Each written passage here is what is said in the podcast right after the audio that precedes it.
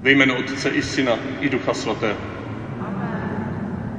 Milost našeho Pána Ježíše Krista, láska Otcova a společenství Ducha Svatého, ať je s vámi se všemi.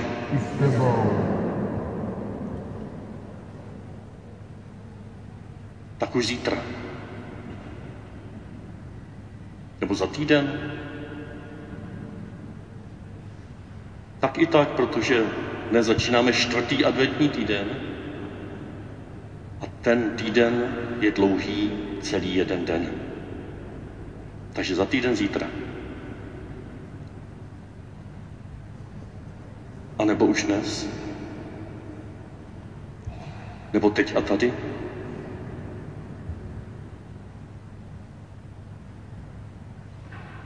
Ježíš přicházející je ten, který se dotknul už tvého srdce. Který tě povolal k životu s láskou.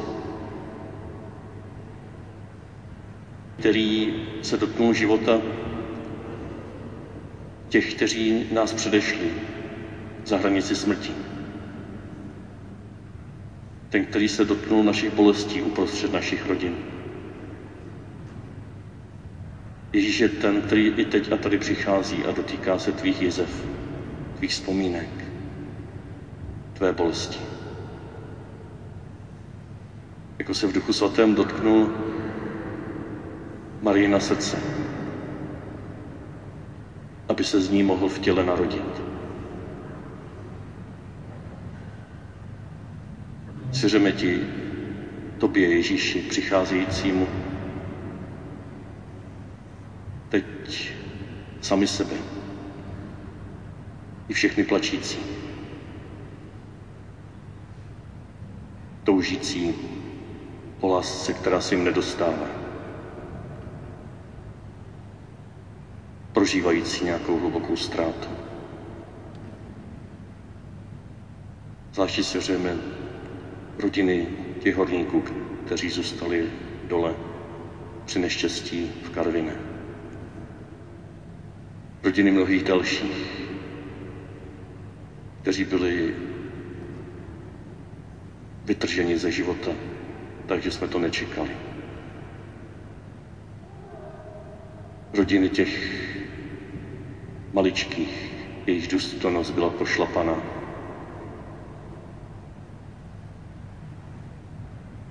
Rodiny všech, kteří teď a tady vnitřně pláčí, protože jim připadá, že si na ně zapomněl. Že tvé oči jsou temné, pohaslé. A bojí se toho, že zítra si na něco budeme hrát.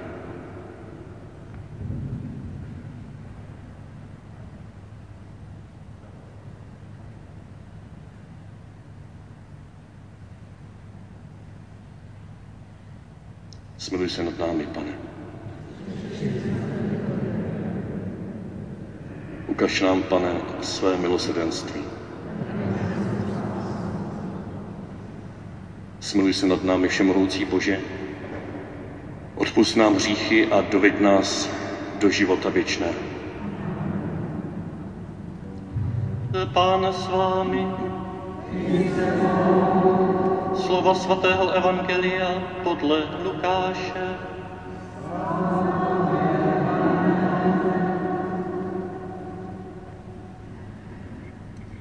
V těch dnech se Maria vydala na cestu a spěchala do jednoho judského města v horách. Vešla do Zachariášova domu a pozdravila Alžbětu. Jakmile Alžběta uslyšela Marin pozdrav, dítě se radostně pohnulo v jejím lůně. Alžběta byla naplněna duchem svatým a zvolala mocným hlasem Požehnaná jsi mezi ženami a požehnaný plod života tvého. Jak jsem si zasloužila, že matka mého pána přišla ke mně. Teď jakmile zazněl tvůj pozdrav v mých uších, dítě se radostně pohnulo v mém lůně. Blahoslavená, která si uvěřila, že se splní to, co ti bylo řečeno od Pána. Maria řekla, velebí má duše hospodina a můj duch jásá v Bohu mém spasiteli, neboť sledl na svou nepatrnou služebnici. Od této chvíle mě budou blahoslavit všechna pokolení, že mi učinil veliké věci ten, který je mocný. Jeho jméno je svaté. A jeho milosrdenství trvá od pokolení do pokolení k těm, kdo se ho bojí. Mocně zasahl svým ramenem. Rozptýlil ty, kdo v srdci smýšlejí pišně. Mocné se sadil z trůnu a ponížené povýšil. Hladové nasytil dobrými věcmi a bohaté propustil z prázdna. Ujal se svého služebníka Izraele, pamatoval na své milosrdenství. Jak slíbil našim předkům, Abrahamovi a jeho potomkům na věky. Maria s Alžbětou zůstala asi tři měsíce a pak se vrátila do svého domu. Slyšeli jsme slovo Boží.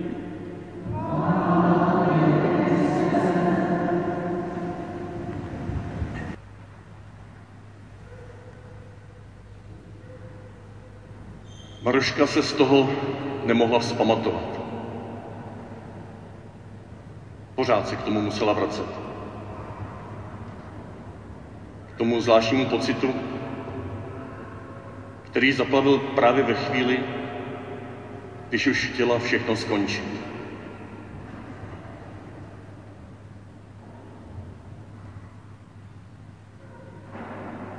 A možná, co jsme slyšeli v Evangeliu, není jenom příběh Pany Marie. Možná to je příběh mnoha dalších Marušek a Jošků tohoto světa. Možná to je příběh tvůj. A možná začíná podobně, jako jsem teď přečetl. Poslechněme si jeden z takovýchto příběhů, které se znovu a znovu dějí i mezi námi. Ne proto, aby jsme si říkali, jo, to je o něm nebo o ní, ale proto, abychom si možná při jeho poslechu řekli, něco podobného jsem prožil. A nebo potom toužím, abych to také prožil. Zkuste se stát součástí této vzpomínky na jinou Marušku a na jiného Jošku, o kterých je tento příběh. Ano, k tomu zvláštnímu pocitu se vracela právě teď, ve chvíli, kdy už všechno chtěla skončit. Stála tehdy na římse okna v pátém patře jen občasný záblesk reflektoru prořízl černou díru, která se pod ní rozevírala. Už opravdu nemohla dál. Dva týdny předtím přišla o doktora. Už zase byla v tom. Ježkovi ale tentokrát nic neřekla. Když se jim to totiž stalo poprvé, dal jí facku. Proč prý si ty své dny nespočítala správně? Bylo to pro ní těžké.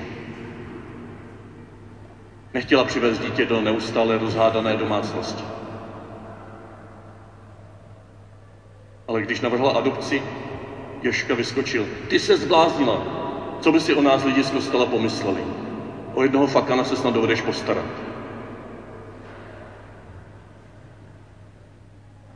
Když byla těhotná po druhé, dlouho se mu to bála říct. Dokonce tentokrát uvažovala i o potratu.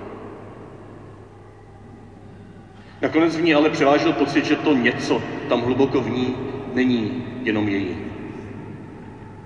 A tak to Ježkovi řekla, že je zase v tom a že uvažuje o tom si to tentokrát nechat vzít. Teď to nespravila facka. Když se vrátil z hospody, znátilý, až jí tekla krev z nosu. Jak jí prý mohlo vůbec napadnout, že by on, vážený člen místní farní obce, něco takového dovolil. Dlouho k tomu sbírala odvahu, ale nakonec se vydala za faráře. Chtěla se s ním poradit, jestli nemá od Jošky raději odejít, když je k ní takový a o děti se vůbec nestará. Vždycky, když po něm něco chce, řekne, no to je přeci tvoje starost, já jsem hlavou rodiny, zajistím vám peníze a bydlení, ostatní už je přeci na tobě. Faráří tehdy klidně, ale jasně řekl, milá Maruško, to si směla rozmyslet dřív. Teď už je to svátost a tu nemůže člověk rušit. Možná bys měla víc naslouchat Joškovým potřebám. Nedávno měl Joška na faře moc zajímavý příspěvek o důležitosti tradiční rodiny. On se v tom vyzná. Víš, on tě má svým způsobem rád. Jen to možná nedovede dát najevo, tak jak bys ty potřeboval. On potřebuje, abys uznávala jeho autoritu. Jinak se nám to tady všechno rozsype. Tak zkus je víc poslouchat, více modli a vytrvej. Pán Bůh ti to už jednou vynahradí.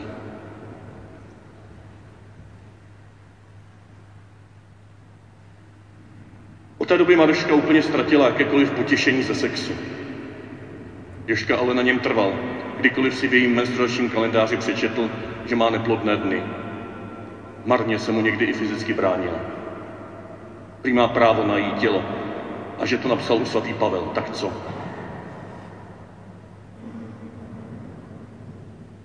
A tak mu tentokrát nic neřekla. Bála se Jošky, bála se potratu, bála se faráře, bála se lidí. Ano, bála se i Pána Boha. Si se v něj tak nějak po svém věřila, ale jeho obraz v její mysli čím dál tím víc potemňoval. Jakoby ta černá díra, do které se teď z výšky dívala, byly jeho oči. Temné, kontrolující, nevyspětatelné boží oči. Už měla nakročeno, že skočí.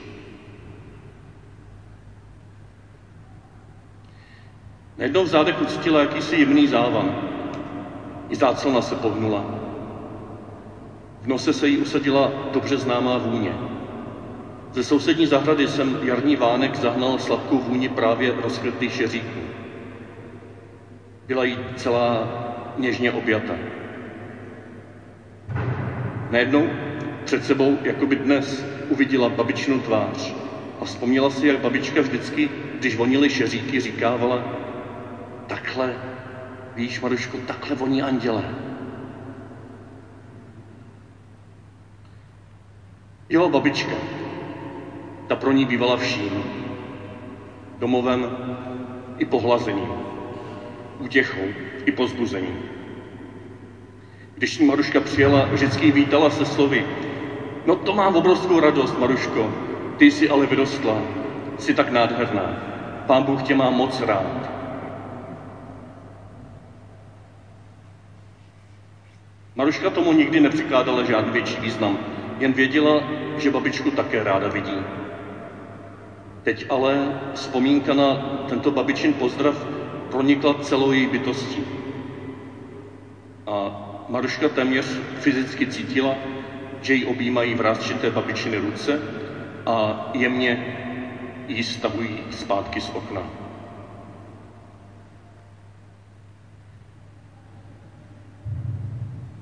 Sedla si na parapet a uvažovala, co to má všechno znamenat. Ten pocit jistoty, že to zvládne i se svými třemi dětmi. Ten pocit svobody, že zvládne odejít od následnického Jošky. Ten pocit naděje, že je tu s ní někdo, kdo ji nenechá ve štychu. Tak dobře. Ještě to s tím životem jednou zkusí. Tekla si, zlezla z okna a vyšla z bytu. Ten intenzivní pocit se pak postupně proměnil v hluboké přesvědčení, že to, co je v ní, je silnější než to, čeho se bojí. Ale musela se o to všechno s někým podělit. A tak se vydala na cestu do sousedního městečka za svojí příbuznou bětkou, na kterou si ani neví proč na tom okně také vzpomněla. Nebylo to daleko, ale když u nich před domem se sedla kola, pěkně popadala dech. Pětka zrovna dělala něco vzadu na dvorku a Maruška se k ní přihnala celá ještě zadýchaná. Jakmile jí Maruška pozdravila, věděla, že se s ní něco děje. Její vlastní děťátko, které čekala a které po celých šest měsíců bylo zatím úplně klidné, najednou začalo kopat. Tak vyhrkla téměř totéž, co i ona sama slýchávala od Marušky babičky. No to mám obrovskou radost, Maruško. Ty vypadáš tak krásně. Ty jsi musela potkat nějakého prince na bílém koni a uvěřit mu, že tě odvede k sobě. Fakt ti to moc sluší. Co se stalo? Maruška s Bětkou si pak dlouho do noci vyprávěli o všem, co poslední léta prožili. Pro Marušku toto setkání bylo úplnou očistnou lázní. Nemusela se najednou nikoho bát. Nemusela se stydět za své vlastní slabosti a selhání. Nemusela se nikomu pořád snažit zalíbit. Nemusela být součástí předem daného systému rolí, práv a povinností. Mohla se jen koupat v řece života, která mezi těmito dvěma ženami a jejich dětmi proudila. U Bětky pak zůstala tři měsíce, aby s touto novou silou se pořádně zžila. Věděla, že jí po návratu bude ještě hodně potřebovat. Odchod z církevního manželství totiž nebude snadný. A do svého deníku si pak napsala Moc ti Bože děkuju a mám obrovskou radost, že jsi mi ukázal svou pravou tvář. Tom vánku na okně i teď v rozhovoru s Větkou se ke mně snížil, i když jsem si připadala, že jsem úplně ničím. Teď ale vím, jak obrovskou cenu mám ve tvých očích. Z jejich temnoty na mě zazářilo tvé světlo. Jsi něžně mocný a mocně něžný. Nejen ke mně, ale úplně ke všem lidem. Před tebou neobstojí ani kazatelé katastrof, ani karatelé druhých. Ano, na trůnu dlouho nebudou. Za to ti maličcí, jejíž důstojnost jejich kolegové pošlapali, budou přijati do tvé náruče. Bože, ty se ujímáš každého člověka. Vždyť jsi nám to slíbil.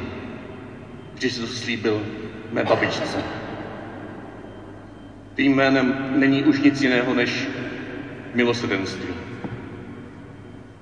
Teď a tady. Zítra a tam. Pořád. Navzdory všemu. Úplně pro všechny. I pro mého Ježku, kterého také jednou obejmeš, i když ho opustí. Odpust mu, jako jsi odpustil mě na věky věků. Amen.